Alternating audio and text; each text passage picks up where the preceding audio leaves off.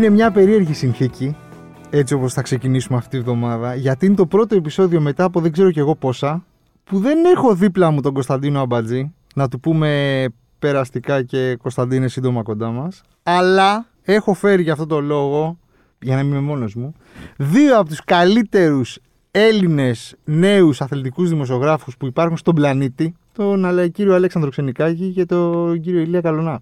Καλησπέρα σας, τι γίνεται, τι κάνετε; Μπορείς να το κόψεις αυτό Γεια που σας, είπε τώρα, να ναι. το βάλω στο βιογραφικό μου. Αυτό που Ναι, πέτυχα. ναι. Καλησπέρα σας. Καλησπέρα, καλησπέρα. Τέτοια λόγια ούτε η μάνα μου να ξέρεις. Δεν έχει Εντάξει, πει. ρε Έχει πει παιδί, χειρότερα τώρα η μάνα σου. Έχουμε, Αυτό είναι σίγουρο. Να Σας λες έχω αλήθειες. εδώ δίπλα μου. Ε, θα μου κρατήσετε πάρα πολύ καλή παρέα. Είχαμε πει πόσο καιρό να έρθετε να συζητήσουμε, να ανοίξουμε το μαύρο κουτί του ευρωπαϊκού ποδοσφαίρου. Θεωρώ ότι είναι η κατάλληλη στιγμή. Λείπει και ο Αμπατζή, δηλαδή είναι Ναι. τέλειο, τέλειο αυτό. Συγγνώμη, Που Κωνσταντίνο. μας έκανε πόλεμο, θυμάσαι. Τα έχουμε συζητήσει πάνω στο Εντάξει, να σου πω γραφείο. κάτι. Α τα αφήσουμε πίσω μας όλα Ναι, αυτά. ναι. Α κάνουμε μια καινούργια αρχή. Αν συμφιλειωθούμε. Λοιπόν, τι γίνεται; Ήρθαμε να πούμε για, τη... για το ευρωπαϊκό ποδόσφαιρο. Νομίζω είναι τέλεια η, η αφορμή και ευκαιρία. Γιατί καταρχάς γίνονται συνεχώς πράγματα Μμμ. που λέει η Βάνα Μπαρμπά. Γίνονται πραγματάκια. Δεν, σταμα... Ναι. δεν σταματάνε ποτέ. Δηλαδή είχαμε την Τότεναμ. Είχαμε μετά την Παρσελώνα. Όχι η πρώτη την Παρσελώνα και μετά την Τότεναμ. Είχαμε την, Όχι, έχουμε τη Tottenham Μάντσεστερ. Ωραία. Δηλαδή όλη την ώρα Κάτι γίνεται. Ναι. Θέλω Καλό, να ρωτήσω καλό. αν τη ζούμε ήδη την Ευρωπαϊκή Super League. Θέλω να το πω κάπως. Α, το πήγε μακριά εσύ πολύ. Ε, όχι, δεν θεωρώ ότι τη ζούμε ακόμα. Τη ζούμε κατά κάποιο τρόπο. Δηλαδή, οκ, πλέον το ποδόσφαιρο έχει γίνει το άθλημα των πλουσίων. Παρά έχει γίνει. Δηλαδή, εγώ αυτό, το, αυτό βλέπω. Ε, Ε, ειδικά έτσι όπως ξεκίνησε η φετινή σεζόν. Αλλά νομίζω ότι όλο αυτό έχει λίγο μεγεθυνθεί λόγω του κορονοϊού και των όσων έχει φέρει όλη αυτή η κατάσταση οικονομικά στους συλλόγους. Δηλαδή μπορεί να έχουν εμφανιστεί ομάδες που να κυριαρχούν όπως η Πάρη, όπως η City, Ναι, που είναι ε, εγώ βαθιές οι τσέπες. Βλέπω όμως να γίνεται, ξέρεις, να ανοίγει αυτό το πράγμα. Να, τα, τα Frankenstein Club, ας πούμε, που λέγαμε πριν Ναι. 3, 4, 5 χρόνια που παίρνουν όποιον θέλουν, γίνονται όλο και περισσότερα. Δηλαδή η Manchester δεν, δεν διαφέρει σε πολύ από αυτό το πράγμα. Κατάλαβες. Και είχαμε και πρόσφατα την Newcastle επίσης. Ναι, η Newcastle το, και Την το, αγόρασε το, το, κράτος κι νέο αυτή. φρούτο. Ναι, δηλαδή, την αγόρασε να δούμε, κράτος, να Σαουδική δούμε, Αραβία, να δηλαδή. δούμε. Ε, σίγουρα το έχει μεγενθύνει. Εγώ επιμένω για τον κορονοϊό, αλλά συμφωνώ σε αυτό που λες ότι είναι θέμα χρόνου νομίζω να καθιερωθεί όλο αυτό. Βασικά νομίζω ότι οι ομάδες επιδιώκουν να πάμε πιο σύντομα στη Super League. και να Όπως ανοίξει η ψαλίδα. Δηλαδή, βασικά Στη δεν θα, European Super League για να είμαστε σωστοί, να μην παρεξηγηθούμε γιατί μην συγκρίνουμε τώρα. ναι, ναι. δεν θα ήταν διαφορετικά πάρα πράγματα. πολύ ωραίο να φτιάχτε και, και να γίνει και Super εδώ League. πέρα κάτι τέτοιο. ξέρω Με τη συμμετοχή εγώ, καμίας ομάδας. θα είναι υπέροχο. Ε, νομίζω ότι αυτό το πηδη- επιδιώκουν και λίγο οι ομάδες να πάμε λίγο πιο γρήγορα στην ε, European Super League. Και το επιδιώκουν και ομάδες όπως είπαμε, ας πούμε, για παράδειγμα την Barcelona που είπε για τον Τζάβι ε, ή τη Real, διότι υπάρχουν τεράστια οικονομικά προβλήματα τα οποία είναι αποτέλεσμα και της κατάστασης με τον κορονοϊό. Νομίζω είναι πιο πολύ ο κορονοϊός είναι η αφορμή, Η αφορμή. και όχι η αιτία σε πολλά από αυτά που συζητάμε. Όχι, ναι, ακριβώς. ακριβώς. Και Απλά ουσιαστικά ο τα, και τα κορονοϊός το- δεδομένα. Το έφερε, έφερε λίγο Το πιο δύο- γρήγορα Πολύ μια πιο ναι, γρήγορα. κατάσταση. ναι, ναι. Πολύ πιο γρήγορα. Συμφωνώ. Συμφωνώ Ο, απόλυτα. ε, τα μεγάλα κλαμπ. Τα μεγάλα κλαμπ. Τώρα. Ναι, οκ. τα μεγάλα κλαμπ έχουν πλέον ψυχή ή την έχουν χάσει τελείως. Ξέρεις τι, είναι, είναι δύσκολη η ερώτηση αυτή. Γιατί δεν ζούμε κιόλας. Α πούμε, για παράδειγμα, π.χ. στην Αγγλία, για να δούμε πώς είναι η καθημερινότητα του Άγγλου φιλάθλου στο Μάντσεστερ, για παράδειγμα, που πάει. Έχουν, έχει γίνει πολύ. Το ποδόσφαιρο έχει γίνει ξεκάθαρα εμπορικό προϊόν, δεν το συζητάμε αυτό. Αλλά όσο να είναι για τους φιλάθλους κάθε πόλης, νομίζω ότι παραμένει, ξέρεις, Είμαστε ακόμα σε αυτή τη λογική. Η ομάδα μου, η πόλη μου, ε, ο αγαπημένος μου παίχτης κτλ. Νομίζω ότι ακόμα υ- υπάρχει, αλλά όχι σε παγκόσμιο φαινόμενο, πιο πολύ τοπικά. Έτσι το νιώθω δηλαδή. Δεν Ε, ξέρω αν, αν κοίτα. έχεις κάποια άλλη γνώμη. Ξέρεις, όταν ακούς ψυχή, το, αυτό που σου έρχεται στο μυαλό, η πρώτη εικόνα είναι το ένα γήπεδο γεμάτο, να φλέγεται οι οπαδοί, να φωνάζουν, να στηρίξουμε την ομάδα, να βοηθήσουμε για την νίκη. Λίγα είναι τα γήπεδα που νομίζω ότι ακόμα μπορούν να το υποστηρίξουν αυτό. Δηλαδή, αρχίζει και πηγαίνει στο άλλο άκρο το πράγμα. Δηλαδή, ε, πλέον ε, βλέπουμε και το καμπνού δεν γεμίζει. Εμένα αυτή η πρώτη εικόνα, δηλαδή σημειώνοντας αυτό το πράγμα, ρε παιδί μου, και σκεφτόμενος το Σαββατοκύριακο τε- αυτό το πράγμα της ψυχής, ας πούμε, ενός ε, κλαμπ, είναι αυτό. Η εικόνα, ε, είναι αυτό που έκανε η Μπαρσελόνα βασικά που ξαναπήρε πίσω τον Τσάβη για να βρει μάλλον την ψυχή της. Ναι, Αυτό που έχασε όλη την, ε, την εξαετία, ας πούμε, την- ναι, τα τελευταία πέντε χρόνια. Ναι. ναι, εξαετία. Από το 2015 και μετά ουσιαστικά αυτό συνέβη. Συνέβη ότι ανέλαβε και πρόεδρος του Μπαρτομέου. Έτσι, όχι μόνο Ναι. αυτό. Θα τα πούμε και αυτά. Βασικά αυτό είναι το ζήτημα. Δηλαδή δεν ξέρω αν θέλει να το πάμε στην Παρσελώνα. Κανένα πρόβλημα. Άμα θέλουμε να ξεκινήσουμε Ε, από την Βαρκελόνα, ας πούμε στη Βαρκελόνα. Ουσιαστικά η αρχή του τέλους για μια πορεία σχεδόν 10 χρόνων της Μπαρσελόνα είναι το 2014. Εκεί που αναλαμβάνει ουσιαστικά ο Μπερτομέου στη θέση του. Ο Μπαρτομέου, όχι ο Μπερτομέου. Με αλφα. Ναι, γιατί έχουμε και Το άλλο τα είναι ζητήματα της Euroleague Euroleague. Mafia. Ναι, ναι, σωστό. Θα τα πούμε και. έχουμε, άλλες, έχουμε άλλη Ό,τι μάθηση θέλεις. εκεί, ναι. Ε, μ, το θέμα λοιπόν είναι ότι ο, ο Μπαρτομέου αναλαμβάνει γιατί, γιατί φεύγει ο Ροσέλ από τη μέση και γίνεται ουσιαστικά στην αρχή υπηρεσιακός πρόεδρος, να το πούμε έτσι, όπως είναι υπηρεσιακός προπονητής. Σωστό. Ποιο είναι το πρόβλημα όμως; Το 2015 η Μπαρσελόνα κατακτά με το Treble. MSN το treble. Και ο Μπαρτομέου κερδίζει πόντους με αυτό. Οπότε επανεκλέγεται. Ουσιαστικά εκλέγεται για πρώτη φορά ως πρόεδρος. Δηλαδή εκμεταλλεύτηκε κάτι που ουσιαστικά ήρθε από πριν, ήρθε ως αποτέλεσμα της προηγούμενης διοίκησης, της προηγούμενης δουλειάς και το καρπόθηκε ο ίδιος. Έκοψε την κορδέλα. Έκοψε την κορδέλα, ξέρεις που έγινε στα νοσοκομεία κτλ. Σωστό. Και έγινε ουσιαστικά μάγκας για τα επόμενα πέντε χρόνια, δημιουργώντας όμως τεράστια ε, Ζητήματα. ζητήματα οικονομικά. Γιατί άλλαξε τελείως η φιλοσοφία της Μπαρσελόνα μετά από το. Από τη στιγμή που ανέλαβε ουσιαστικά κανονικά πρόεδρος ο Μπαρτομέου. Έφυγε ο Θουμπιθαρέτα, ο οποίος είναι ο άνθρωπος που έφερε τον Νεϊμάρ και τον Σουάρες στην Μπαρσελόνα και ουσιαστικά αυτός είναι που έφτια- έφτιαξε το MSN. Είχε προβλήματα όμως Και- με τη, νομίζω με κάθε προ... και με, τον προηγούμενο, με την προηγούμενη Ναι, διοίκηση. είχε. Ναι, αλλά ο Μπαρτομέου σε έξι χρόνια άλλαξε πέντε, τεχνικου... πέντε αθλητικούς διευθυντές. Στην Ελλάδα γίνεται. λέμε τεχνικούς διευθυντές, αλλά αθλητικούς διευθυντές Δεν είναι. γίνονται αυτά. Δεν γίνεται. Αυτό ούτε στην Ελλάδα δεν γίνεται να αλλάξει. Εντάξει, Καλά. γίνεται. Ψυχραιμία. αλλά οκ. Ψυχραιμία. σαν την Ελλάδα. Λες και Ναι. είναι ελληνική ομάδα η Μπαρσελόνα. Δεν βγάζει πολύ νόημα όλο αυτό. Και άρα τώρα φτάνουμε στο σημείο ότι. ε, ότι πάει να τη βρει την ψυχή. Και Ναι. με ένα πρόσωπο, ας πούμε, που προετοιμαζόταν ε, για όλη, τη- σε όλη τη ζωή για, για αυτή τη θέση. Εγώ κάπως έτσι το, το βλέπω. Αν και Ναι. θεωρώ ότι και ο Ινιέ, θεωρούσα ότι το Ινιέστα κάτι θα κάνει, ξέρω εγώ. Δεν ξέρω Απλά για είναι ποιο λίγο, λόγο. εντάξει, είναι λίγο πιο μικρός. Και κάποια στιγμή θα έρθει. Δεν ξέρω αν θα, θα είναι στη λογική του προπονητή βέβαια. Ή αν θα πάει σε ένα διαφορετικό μοντέλο.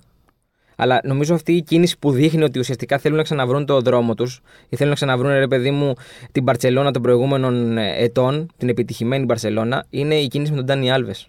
Όχι τόσο πολύ το Τσάβι. Εντάξει, ο Τσάβι προφανώς και είναι ο προπονητής, είναι αυτός που θα δέσει, αλλά ο Τσάβι όταν επιστρέφει και λέει Θέλω πίσω τον Ντάνι Άλβες, είναι γιατί είναι ο άνθρωπος που ουσιαστικά μπορεί να συνδέσει όλη αυτή την. Ε, από το 2008, ας πούμε, μέχρι το 2016, επιτυχημένη μια περίοδο. επιτυχημένη οχταετία και με τον Γκουαρδιόλα στην αρχή στο τιμόνι της ομάδας. Δηλαδή είναι ο ιδανικός άνθρωπος για να ε, τους δείξει τον τρόπο που χτίσαμε όλη αυτή την ομάδα. Πώς χτίσαμε όλη αυτή την ομάδα. Και Πώς χτίσαμε την δείχνει και, Παρσελώνα. τη- και στο πρώτο του παιχνίδι την Κυριακή χτες ότι. Το Σάββατο; Σάββατο. Ναι. Σωστό. Σάββατο το βράδυ βάζοντας 8 παίχτες από την ε, Μασία, ναι. Μασία, κάτι το οποίο το είχε τελειώσει ο, ο, Μπερτομε, ο Μπαρτομέου. Την είχε τελειώσει ρε παιδί μου, τη- αυτή την, την, την άθλια εξαετία ας πούμε, που υπήρχε σαν πρόεδρος. Αυτό το ότι κάθε μεγάλο κλαμπ ε, ψ- όταν ψάχνει προπονητή γυρνάει σε μια φίρμα, θρύλο, σημαία του παρελθόντος είναι σημείο των καιρών ή Καλά, δεν βλέπατε και πο- πολλά χρόνια εσείς τώρα. Δηλαδή, συζητάω, έχω απέναντί μου, να ξέρω ότι έχω απέναντί μου το Γιάννη τον Βασιλιάδη, γεια σου Γιαννάρα μου. και δύο ανθρώπους οι οποίοι ήταν ε, στο γυμνάσιο όταν παίρναμε το Euro. Ενώ εμείς με τον Γιάννη βγαίναμε έξω με τις σημαίες και. τε- Μόλις πηγαίναμε στο γυμνάσιο, να ξέρω. Μόλις- ορίστε, Στην μόλις πρώτη, πήγαμε- πρώτη δηλαδή, γυμνασίου θα πηγαίναμε. φαντάσου- Ωραία. Πιστεύετε, ρε παιδί, γιατί γίνεται αυτό το πράγμα, Γιατί παίρνουν, δεν υπάρχουν προπονητές; Να σου αντιστρέψω λίγο την ερώτηση και να απαντήσει και ο Αλέξανδρος μετά. Δεν ίσχυε παλιότερα αυτό. Δεν γινόταν παλιότερα. Εντάξει, Δεν γινόταν. μπαίνανε σε μια λογική να, πηγαίνουν, να παίρνουν προπονητές παλιούς παίχτες. Συμφωνώ και Γίνεται εγώ τα εδώ. είμαι. τελευταία χρόνια. Και εγώ εδώ είμαι. Πάντα νομίζω γινόταν αυτό. Δηλαδή η Μήπως τώρα, Μπαρσελόνα. μήπως τώρα γίνεται συνέχεια, συχνότερα ρε παιδί μου. Αυτό, δηλαδή μήπως το ακούμε συνέχεια. Και ειδικά στα μεγάλα κλαμπs και ειδικά έτσι όπως έχει αλλάξει η φάση που έχουμε και περισσότερο access λόγω των τηλεοπτικών δικαιωμάτων, λόγω του ότι τους βλέπουμε πλέον κάθε, κάθε, κάθε μέρα, όχι καν κάθε, ούτε καν κάθε εβδομάδα. Και το- το έχουμε πιο κοντά στο μάτι μας. Και γι' αυτό ίσως μου έχει, έχω αυτή την εντύπωση. Πιο παλιά ναι, όχι, γινότανε. Είχε αναλάβει, ξέρω εγώ, και ο Ραβούση στην ΑΕΚ. Θέλω να σου πω, Εντάξει, ακόμα και ο Μπάγεβιτς όμως είναι πρώην παίχτη της ΑΕΚ. Ναι, Πάντα πάει, ε, ακόμα και στην Ελλάδα, κοιτάξτε, το φέραμε τώρα το το ελληνικό παράδειγμα, αλλά έχει ο Τάκη Λεμονής πρώην παίχτη του Ολυμπιακού ήταν. Και στο εξωτερικό όμως γίνεται αυτό. Συνέχεια. Και στην Και νομίζω Παρσελόνα και- για και στην παράδειγμα. Μπαρσελόνα επειδή πολύ το, έντονα. το παράδειγμα, ναι. Πολλές Στην φορές. Μπαρσελόνα Δηλαδή. το έχουν τέσσερις, Σε πέντε σημείο φορές, αιμονής έξι, ίσως. Δηλαδή, ναι. Σε σημείο αιμονή.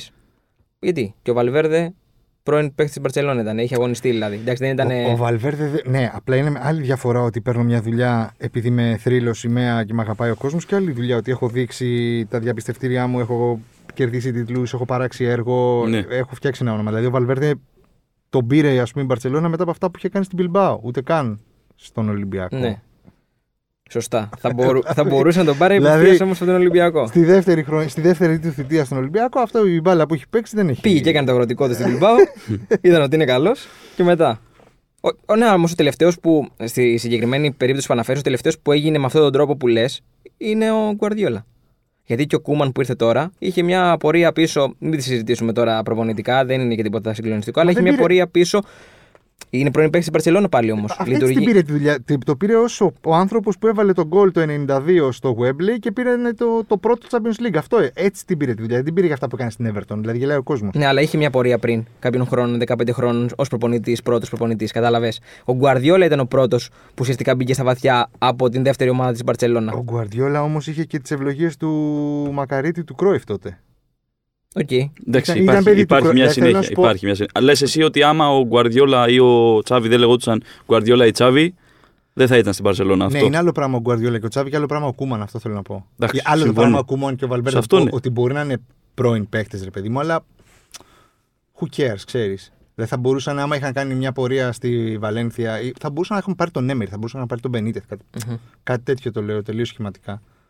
Είναι όμως στην νοοτροπία συγκεκριμένα της Μπαρσελόνα το να πηγαίνει σε πρώην ε, παίκτες Σε παιδιά της, δικά σε της, παιδιά δικά της. Της οικογένειας κτλ. Όλα αυτά Ναι, τα αλήθεια χρόνια. είναι. Και ο Και- Λουί Ενρίκε επίσης ήταν Και έτσι έχει βγει αυτό. δικός της. Συμφωνώ. Ήρθε από τη Ρεάλ, αλλά έπαιξε πάρα πολλά Ναι, ναι, ναι, χρόνια. ως- όχι, αυτό- δεν λέω για τη αυτό που Μασία. σου- Ναι, Όχι πια, είτε είχε κάνει μια αποτυχημένη χρονιά στην, ε, με τη Ρώμα. στη Ρώμα. Ναι. Δηλαδή, εγώ δεν ξέρω καν καλός προπονητής. Θέλω, Είσαι θέλω βρε- να πω, όχι, ειλικρινά σου μιλάω, δεν θεωρώ ότι φέρει επανάσταση, ρε παιδί μου, το 15 στην Μπαρσελόνα. Όχι. Δηλαδή ήταν μια στρωμένη ομάδα. Θα, που θα, Δεν ήταν ακριβώς στρωμένη. εντάξει, ε, θα πρέπει να έχει τον Κούμαν για να Είχε τον αποτύχει, Μαρτίνο κατάλαβες. προπονητή. Τον Μαρτίνο.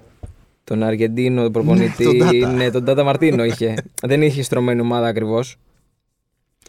Ναι, Ναι, οκ. εντάξει, ναι, με ναι, αυτή ναι, την ναι, έννοια το αλλά λέω. παρέλαβε- Έχεις δίκιο σε αυτό. Έχεις δίκιο. Good είχε, point. είχε παιχταράδες, δεν το συζητάμε, αλλά δεν παρέλαβε ας πούμε, την, ε, ε, την Μπαρσελόνα που παρέλαβε ο συγχωρεμένος ότι το Βιλανόβα Καλά, το, αυτά είναι- δεν- δεν- το δεν 2012 άλλαξε- από δεν τη- άλλαξε τίποτα. Αυτό ακριβώς. Γι' αυτό πήγανε πάλι στη λογική αυτή, γιατί πήγαν στον βοηθό του Γκουαρδιόλα, ο οποίος ήξερε πώς να κάνει όλο συνεχίσει αυτό, το ναι. έργο του. Μμ.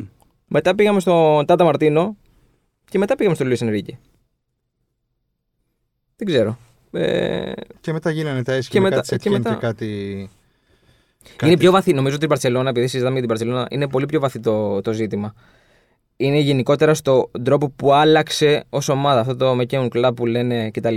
Άλλαξε πολύ έντονα τα τελευταία πέντε χρόνια. Με ευθύνη και του Μπαρτομέου. Που έφυγε Και- από τις ρίζες της. Ακριβώς, ναι. Και έφυγε από τις ρίζες της όμως, διότι μπήκαν σε μια λογική να, να φύγουν από το DNA το δικό τους με τη μασία κτλ. Και, τα λοιπά, και να πάνε λόγω και το θέμα του που προέκυψε με τον Neymar που ήρθε η Παρή και τον, τον άρπαξε ουσιαστικά. Εκεί να είναι πάνε, το turning point. Εκείνη, Εκεί. το 2017 είναι ουσιαστικά.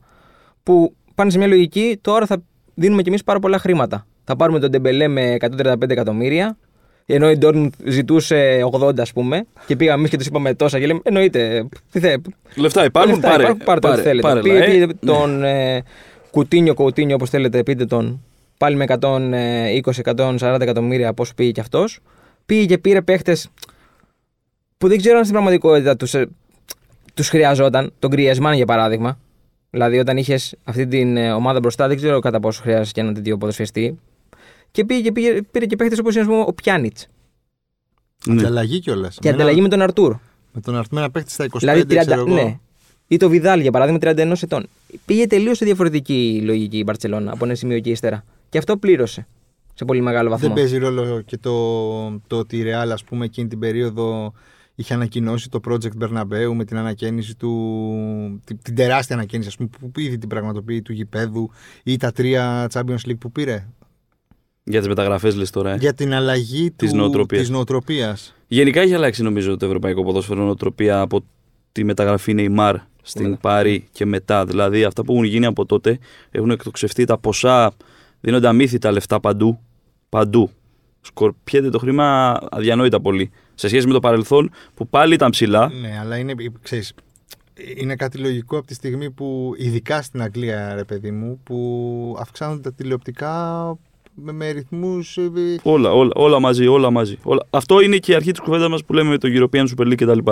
Αλλά νομίζω και εγώ ότι αυτά που έχουν γίνει από τον Neymar και μετά τη μεταγραφή του Neymar στην Παρή και μετά έχουν αλλάξει το DNA της Μπαρσελόνα και αυτό ψάχνει να βρει που παρεμπιπτόντως δεν ανησυχώ, θα το βρει.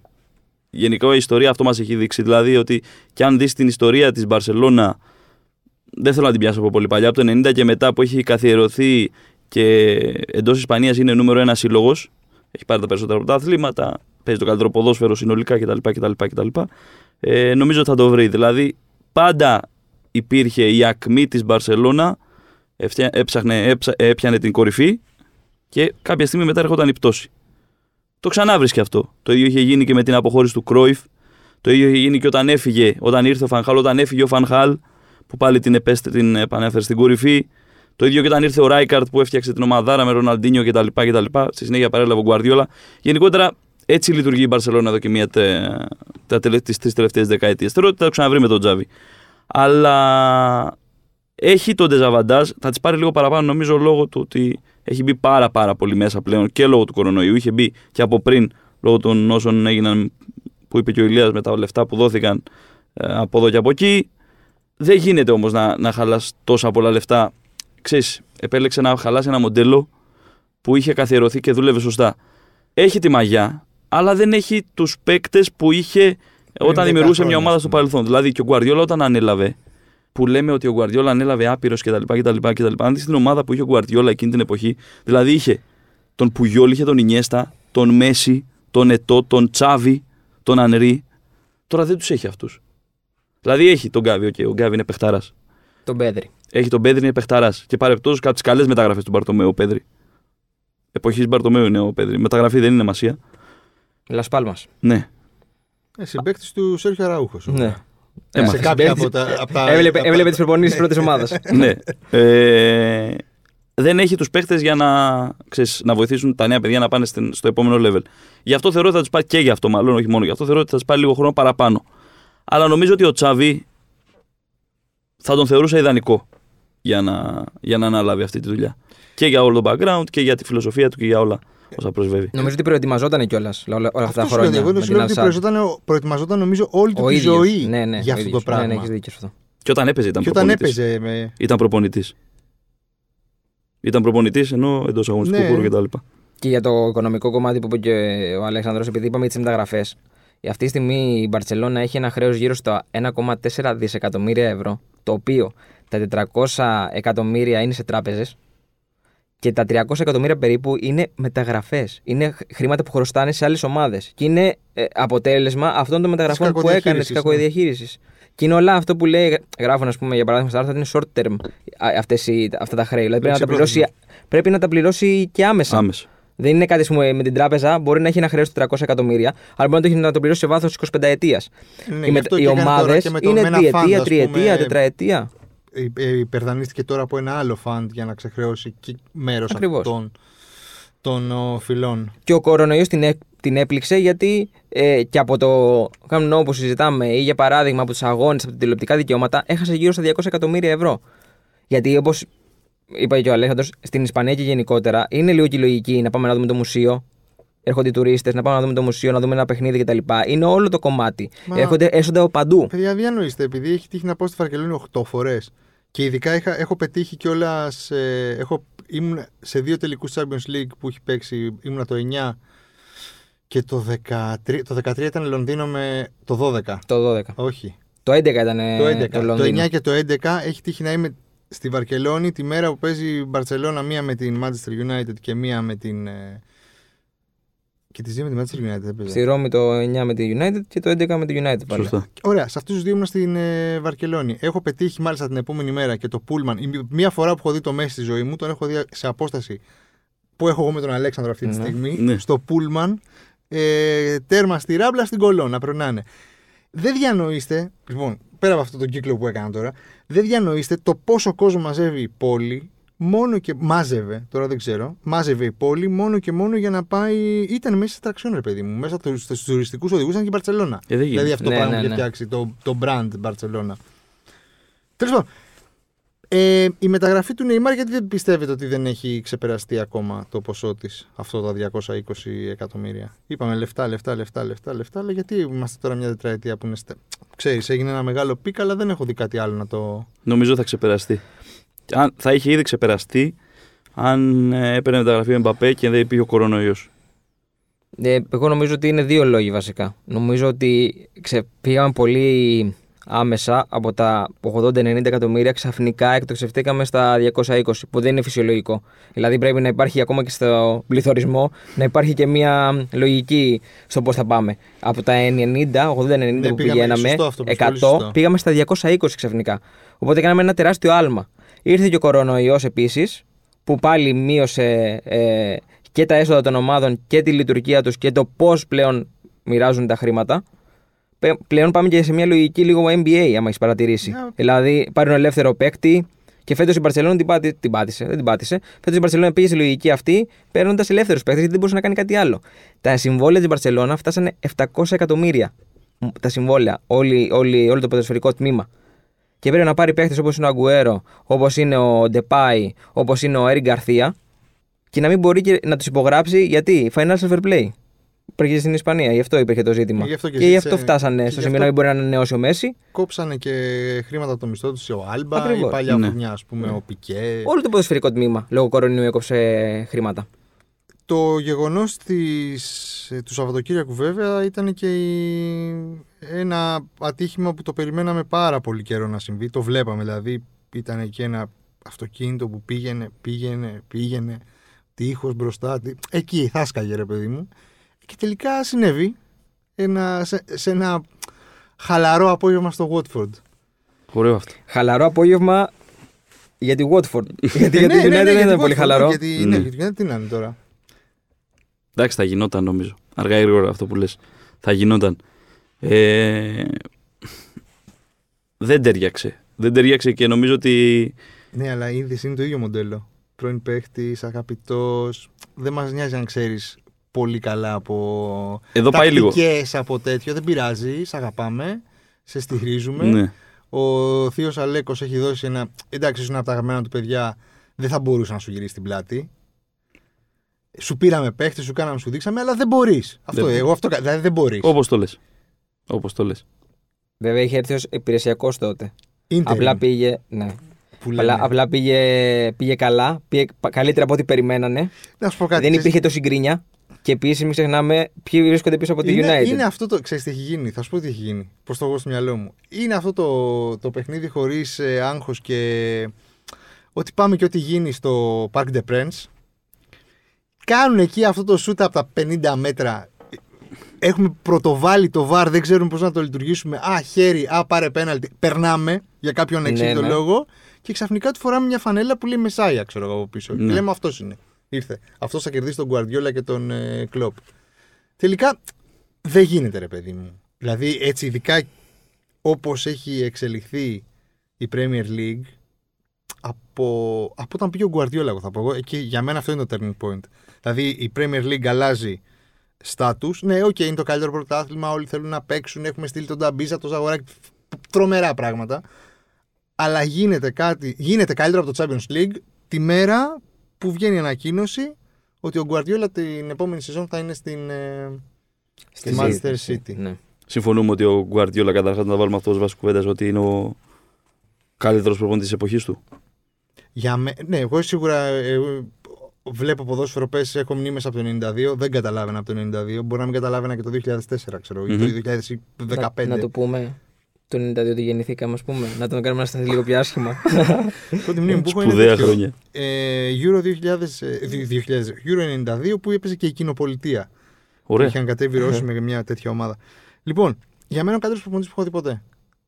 Δηλαδή και οι ομάδες Συμφωνώ. όλο αυτό το πράγμα που παίζουν, ρε παιδί Συμφωνώ. μου. Γιατί το, έχει τύχει το, όταν ξεκίνησες με το 2008 ήμουν 24 χρονών. Είχα, ε, έβλεπα ποδόσφαιρο. Και τον παρακολούθησα και στενά και στην Μπαρσελόνα, στενά λες και είμαι ο Αναστόπουλος και πήγα προπονή. Οκ. Σαν τον Πέδρι με τον Αραούχο, δηλαδή. περίπου. Κάπως έτσι. Πού πήγαινες πριν. Αλλά όχι, ρε παιδί μου, παρακολουθούσα τα παιχνίδια της και τον έβλεπα. Ναι. Για μένα είναι ο καλύτερος. Ναι, δεν υπάρχει. Δεν, δεν, δεν μπορεί να συγκριθεί αυτή τη Είναι και θέμα πώς εξελίσσει τις ομάδες και πώς εξελίσσει και το ποδόσφαιρο. Δηλαδή, για να πεις αν είναι κορυφαίος, δεν έχει να κάνει μόνο με τους τίτλους που έχει Ναι, δεν, δεν μετράμε τους δεκάδε τίτλους, δεν λέμε τίτλου, τους δεν το τίτλους, συζητάμε. δεν Είναι πώς λέμε εξελίσσει το ποδόσφαιρο. Και ο Γκουαρδιόλα το έχει καταφέρει σε απόλυτο βαθμό. Ωραία. Αφού συμφωνούμε και οι τρεις λοιπόν, νομίζω ότι είναι λογικό αυτό που λες. Δηλαδή, εφόσον ο καλύτερος πήγε κάπου. Στο καλύτερο, βασικά. Εντάξει. Ναι, οκ. Αν θεωρήσουμε τότε ότι υπήρχε με ένας ανταγωνισμός με την Λα Λίγκα. Ίσως Ναι, για λόγω κάποια ονομάτων. χρόνια Ρονάλντο, Μέσι, Μπαρσελόνα, Ρεάλ υπήρχε μια περίοδος που ίσως το Ισπανικό είχε αγγίξει λίγο από την αίγλη του Αγγλικού, ίσως την είχε ξεπεράσει. Αλλά από τη στιγμή που ο καλύτερος πάει στο καλύτερο, θα θέλουν και οι υπόλοιποι να γίνουν καλύτεροι. Συμφωνώ σε αυτό που λες απόλυτα, ότι πλέον οι τρεις αγγλικές ομάδες, City, Liverpool, Chelsea, δεν μπορούν να βρουν αντίπαλο στις υπόλοιπες χώρες. Ίσως η Bayern, που είναι μια κατηγορία μόνη της, γιατί πάντα είναι η Bayern, πάντα είναι ένα εργοστάσιο εικόν, και ίσως πλέον και η Παρή, που προέρχεται από το γαλλικό πρωτάθλημα, με τους αντιπάλους που έχει, με την μενταλιτέ, με όλα αυτά. Νομίζω ότι το αγγλικό έχει πάει σε ένα άλλο level Και- από τα υπόλοιπα. Και αυτό που θέλω να προσθέσω είναι ότι. Γιατί ο Γκουαρδιόλα όταν πήγε τον βρήκε εκεί τον ε, Κλοπ.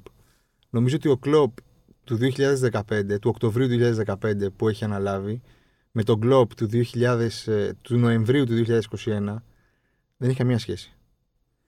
Δηλαδή, οκ, μπορεί στις αρχές του, στο ένα του, στο άλλο του να είναι, ε, να είναι ίδιος, να είναι ο ίδιος άνθρωπος, αλλά νομίζω και θεωρώ ε, επαγγελματικά, σαν επαγγελματίας, σ- στη δουλειά του, ε, έχει γίνει πολύ καλύτερος.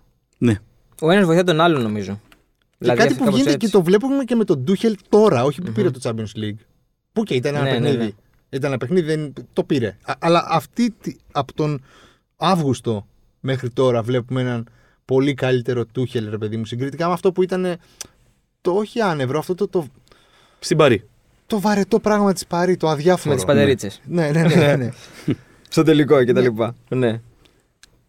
Όχι, είναι πολύ σωστό αυτό που είπατε και οι δύο με τη λογική ότι Και πλέον άμα έχει είναι να πάει λέμε πολύ. μόνο τα σωστά και να μην διαφωνούμε για καθόλου, όμως δεν Εντάξει, θα, ρε, δεν τι θα, να κάνουμε, δεν θα, δηλαδή, θα, τι τους- είμαστε. θα τους χάσουμε. Θέλουμε Έχουν να φύγει όλοι. στήσουμε Άμα ήθελες να Κάτι διαφωνήσει, διαφορετικό. έφερε, φέρε, φέρε το Εθνική Κέσσαρη. Τι να σου πω. Όχι, Εμείς όχι, εδώ όχι, πέρα όχι, το έχουμε είμαστε- κάνει αυτό. Συμφωνούμε. Μια άλλη φορά πάλι. Λοιπόν, ε, α- αυτό που ήθελα να πω ε, στο κομμάτι αυτό είναι ότι πήγε πιο πολύ στο τακτικό κομμάτι το αγγλικό ποδόσφαιρο μετά την παρουσία και του Γκαρδιόλα και του Κλοπ κτλ. Και, και είναι γι' αυτό που λέμε, το βλέπουμε και με τον Ντούχελ. Δηλαδή και η Chelsea πήγε σε έναν προπονητή που είναι πολύ καλό στο τακτικό κομμάτι.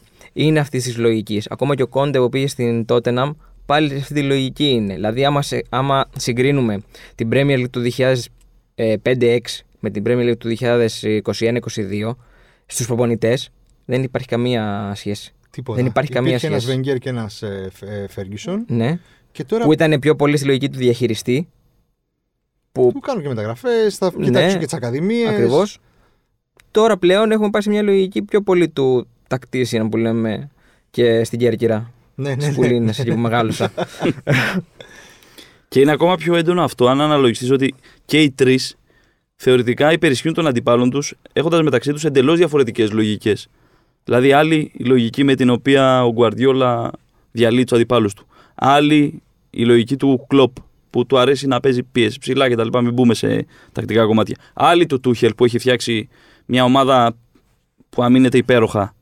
Αυτό είναι το ακόμα πιο, ξέρεις, πιο ιδιαίτερο για την Premier League. Ότι υπερισχύουν οι ομάδες της, όχι έχοντας μια συγκεκριμένη λογική ε, Ισπανία, τι κοιτάκα, εμείς θα έχουμε την μπάλα κτλ.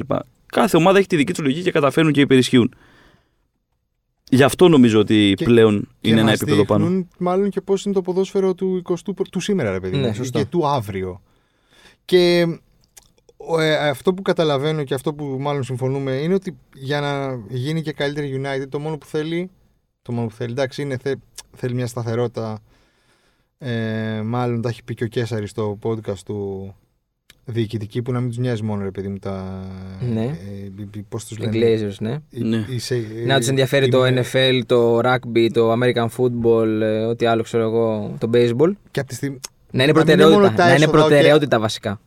Η και, ομάδα. ένα, και έναν προπονητή που θα μπορεί να κοιτάξει τα μάτια τους άλλους τρεις. Τέσσερις μάλλον. Μα βάζω και τον Κόντε. Δεν ξέρω, τον έχω πολύ ψηλά τον Κόντε. Τον Κόντε στην Τότεναμ. Ναι, δηλαδή του χρόνου πιστεύω θα, του χρόνου θα δούμε. Και βασικά, εντάξει. γενικά και ο Κόντε στη δεύτερη του χρονιά είναι πάντα καλός. Σαν τον Μουρίνιο, ξέρω κάποτε. Θα τη βάλουμε την κουβέντα, την κουβέντα στην Τότεναμ, πιστεύετε. ε; το πιστεύετε. Εγώ, χρόνου; θε- εγώ, όχι, για με τώρα. τίποτα. Με τίποτα. Ούτε, ούτε του χρόνου, παιδιά. Καλός προπονητής ο Κόντε Χρυσός. Η Τότεναμ θα παλέψει να μπει μια τετράδα, μια πεντάδα. Με όλο το σεβασμό στους φίλους των Σπυρουνιών. Δεν νομίζω ότι έχει το... τη δομή που χρειάζεται για να κοιτάξει τους άλλους τρεις στα μάτια. Εγώ νομίζω ότι ιδανικός αυτή τη στιγμή για τη United θα ήταν μια λο- σε λογική του Ζιντάν. Δηλαδή ένας τέτοιος προπονητής. Τι είναι καλός που μπορεί- να πιστεύεις. Όχι, είναι καλός διαχειριστής όμως. Και Δεν νομίζω ότι είναι αυτή τη καλός. στιγμή. Δεν Εγώ, τον, συμφωνώ. εγώ προσωπικά, ας πούμε, έχω πεις ποιος είσαι εσύ που θα πεις ότι ο Ζιντάν είναι καλός προπονητή. Ο Ηλίας ο καλός θα Ο τον Ηλίας ο κέρδισε. Καλένας που κάθεται δίπλα Ο- μας εδώ ναι. και κάνουμε αυτό το podcast το Uncut Εγώ δεν του τον One Man. θεωρώ ο, καλό προπονητή. Το θεωρώ όμως εξαιρετικό διαχειριστή. Γιατί, Γιατί έχει συνυπάρξει, έχει ε, μάθει, έχει θητεύσει δίπλα στον ε, εκ των κορυφαίων διαχειριστών Κάρολο Αντσελότη και ξέρει πολύ καλά το συγκεκριμένο στυλ και πώς να το ε, έτσι, παρουσιάσει σωστά. Επομένως, νομίζω ότι σε μια τέτοια ομάδα θα ήταν ο ιδανικός και με τον Κριστιανό Ρονάλντο στη συγκεκριμένη ομάδα. Ε, ε, περίπτωση επειδή ακούγεται, ας πούμε, για παράδειγμα του Ποτσετίνο, νομίζω ότι είναι πολύ προπονητής αυτή τη στιγμή για τα γούστα της United. Δεν ξέρω κατά πόσο και το βλέπουμε τώρα και με την Paris Saint-Germain. Επειδή ο Ποτσετίνο είναι ένας προπονητής. Προπονητής, Και όχι το, διαχειριστής. πόσο εύκολο, το πόσο εύκολο είναι να συνεπάρξεις τώρα με τον ε, Neymar, με τον Το Εμπαπέ Messi. και τον Μέση, να μην σου δίνει το χέρι όταν θα βγει. Κάνεις αλλαγή το εκτός. Messi στο 80 και Αυτό, Γιατί εσύ το έχεις στο διαλύεται το μυαλό σου σύμπαν, ότι ναι. πρέπει να τον κάνει αλλαγή. Αλλά είναι ο Μέση και πώς θα το διαχειριστείς όλο αυτό; Ή το έχεις δουλέψει όλη την προηγούμενη εβδομάδα, ότι ξέρεις. Λίγο παίζει και να σε βγάλω στο 80. Να ανταλλάξουμε ε, χειραψία όταν θα βγεις. Έστω για τις κάμερες, Έτσι, παιδί μου, και τα έστω. λέμε μετά στα αποδητήρια. Ναι, εδώ και τι σπλακωθούμε θα στα πεις. πολιτήρια που δεν μας βλέπει και κανένας. Πάντως, επειδή αναφέρω, αναφέρω το Ποτσετίνο, να πούμε για την Τότεναμ ότι πρέπει να ευχαριστεί τον Ποτσετίνο που την έβαλε στον ποδοσφαιρικό χάρτη με τη λογική αυτή της ευρωπαϊκής ομάδας τα τελευταία χρόνια και μπορεί να φέρνει προπονητές όπως είναι ο Μουρίνιο, όπως είναι ο Κόντε. Γιατί πριν από 10 χρόνια ούτε ο Κόντε, ούτε ο Μουρίνιο, ούτε κάποιος αντίστοιχου ελληνικού θα πήγαινε σε μια ομάδα όπως είναι η Τότεναμ. Και Σωστό. το οφείλει σε πολύ μεγάλο βάθμο στον Ποτσετίνο για μένα. Ναι, αλλά ε, πριν 10, χρο... ναι, αλλά 10 χρόνια μετά ούτε ο, Κον... ούτε ο Αντσελότη, ούτε ο Μπενίτεθ, ούτε ο Μουρίνιο είναι αυτοί που ήταν. Έτσι. Δηλαδή θέλω να σου πω ότι ε, δεν είναι A-list τώρα. Είναι ο, ο Αντσελότη ακόμα τον θεωρείται σε A-list.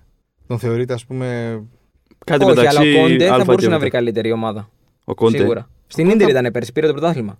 Ναι, ναι. Και τον έφερε. Αυτό λέω ότι πρέπει να ευχαριστούν, να ευχαριστούν στην τότε Ναι, με ναι. τον Ποτσετίνο που τους έκανε μια ομάδα που θα σκεφτεί ο Κόντε να πάει. Ο Μουρίνιο πριν από 10, 12, 13 χρόνια πόσο ήταν, έλεγε ότι δεν πρόκειται να πάει ποτέ στην Τότεναμ. Και πήγε. Προφανώς και πήγε γιατί ήταν σε μια κατάσταση που η καριέρα του δεν πήγαινε καλά, αλλά και πάλι πήγε στην Τότεναμ. No, ξέρεις που λέει χωρίς κανένα ε, χωρίς καμ, κανένα no offense που λέμε με αυτή τη λογική αλλά αυτή είναι η πραγματικότητα για την Tottenham. Για τη Μάντσεστερ ποιος λέτε ότι πρέπει να είναι ο επόμενος; Εγώ είπα το Ζιντάν. Ο ιδανικός λες. Ε. Ναι. Εντάξει, εγώ είμαι πάντα υπέρ των λίγο πιο τακτισιάν. Είμαι λίγο υπέρ του τύπου του Γκουάρτιολα, του Κλοπ, του Τούχελ. Θα, μου- νομίζω ότι χρειάζεται ένα περισσότερο διαχειριστή, έναν τύπου Κάρλο Αντσελότη, έναν. Δεν είμαι ο πρόεδρος του United, θα το βρείτε μόνοι σας. Αλλά θα ήθελα έναν πιο τακτισιάν. Πιο Ποζετίνο. βλέπω ότι υπερισχύουν πλέον οι προπονητές αυτοί. Υπάρχουν όμως αυτή τη στιγμή. Είναι λίγοι. Ο Τενχάγκ ίσως είναι ένας. Εμένα αυτός μ' Ναι. άρεσε. Αυτός το Ωραίος βάζω. είναι, νομίζω- αλλά- ναι, και δεν νομίζω ότι υπάρχει κάποιο. Τι... Ξέρεις τι, θεωρώ. Μπορεί να κάνω και λάθος. Ότι δεν βλέπουμε πλέον, ξέρεις, δεν βγαίνουν πια τόσο καλοί προπονητές όσο πριν κάποια χρόνια. Αν και το συγχαίρουμε αυτό το όσο πριν κάποια Ναι, χρόνια. ναι. Αλλά Στην νομίζω εποχή μου ότι κτλ. αυτή τη στιγμή. Όχι, ρε παιδί μου, ότι αυτή τη στιγμή ζούμε σε μια ε, στιγμή του χρόνου όπου οι καλοί προπονητές είναι πιο λίγοι από ό,τι φέρει πριν πριν 10 χρόνια. Ναι, είναι συγκεντρωμένοι σε συγκεκριμένα πρωταθλήματα επίσης. Εγώ, ας πούμε, για τον Τενχάκ που συζητάμε, ε, το, το, φο- τον φοβάμαι λίγο σε μια ε, άλλη ομάδα εκτός από, την- από τον Άγιαξ. Γιατί, γιατί ζει αυτή τη στιγμή σε ένα ασφαλές περιβάλλον. Το περιβάλλον του Άγιαξ είναι συγκεκριμένο και πολύ ασφαλές. Είναι πάλι που συζητάμε στη λογική της Μπαρσελόνα. Στηρίζεται σε, κάποια συγκεκριμένη, σε μια συγκεκριμένη λογική. Έχουμε δει αρκετούς προπονητές που έχουν φύγει. Ο Μπό, για παράδειγμα. Πέντερ Μπό, που είχε κάνει μια πολύ καλή πορεία. Έφυγε, πήγε στην Dortmund, απέτυχε. Πήγε στη Leverkusen, έκανε δύο χρόνια καλή πορεία. απολύθηκε πάλι. Δηλαδή δεν ξέρω αν ουσιαστικά αυτό που βλέπουμε στον Άγιαξ είναι και αυτό που θα δούμε και σε μια μεγαλύτερη ομάδα. Είναι λίγο safe το περιβάλλον. Έτσι αισθάνομαι. Ε, το ίδιο ισχύει και για το Ζιντάν στη Ρεάλ, βέβαια. Έτσι, ξέρεις ότι... Εννοείται, σίγουρα. θα Αλλά μπορούσε είναι, να διαχειριστεί. αλλά είναι Σωστό. διαχειριστής. Ενώ ο Ντεχάγκ είναι πιο προπονητής. Κατάλαβα. Ωραία. Υπάρχει κάτι άλλο που θα θέλετε να μου πείτε; Μήπως θα θέλεις εσύ να μας πεις κάτι περισσότερο; κάτι που δεν σου καλύψαμε; Όχι, όχι, όχι. Εντάξει, μια χαρά. Για πρώτη φορά ήσασταν πάρα πολύ καλοί. Σκέφτομαι ήδη, Κωνσταντίνε, να τους ξαναφωνάξουμε να είσαι και εσύ μαζί. Στην πρώτη, Μας πρόδωσε. στην πρώτη ευκαιρία. Μας πρόδωσε. Δεν μας πρόδωσε. Άλλα Ο μας είχε άνθρωπος υποσχεθεί. Δεν μας πρόδωσε. με τα περαστικά Σκίσε, μας να είναι σκίσε καλά. συμβόλαιο. Και εμείς εδώ θα είμαστε πάλι, αφού ευχαριστήσουμε Γιάννη μου, τον κύριο Ξενικάκη και τον κύριο Καλουνά. Να είστε να είναι καλά τα παιδιά. Μεγάλη μας τιμή. Ευχαριστούμε πάρα πολύ. Να πούμε ότι μας ακούτε σε Spotify, Apple, Google, παντού όπου υπάρχουν podcast. Ε, να έχετε μια καλή εβδομάδα. Και εμείς εδώ θα είμαστε να τα ξαναπούμε. Γεια σας.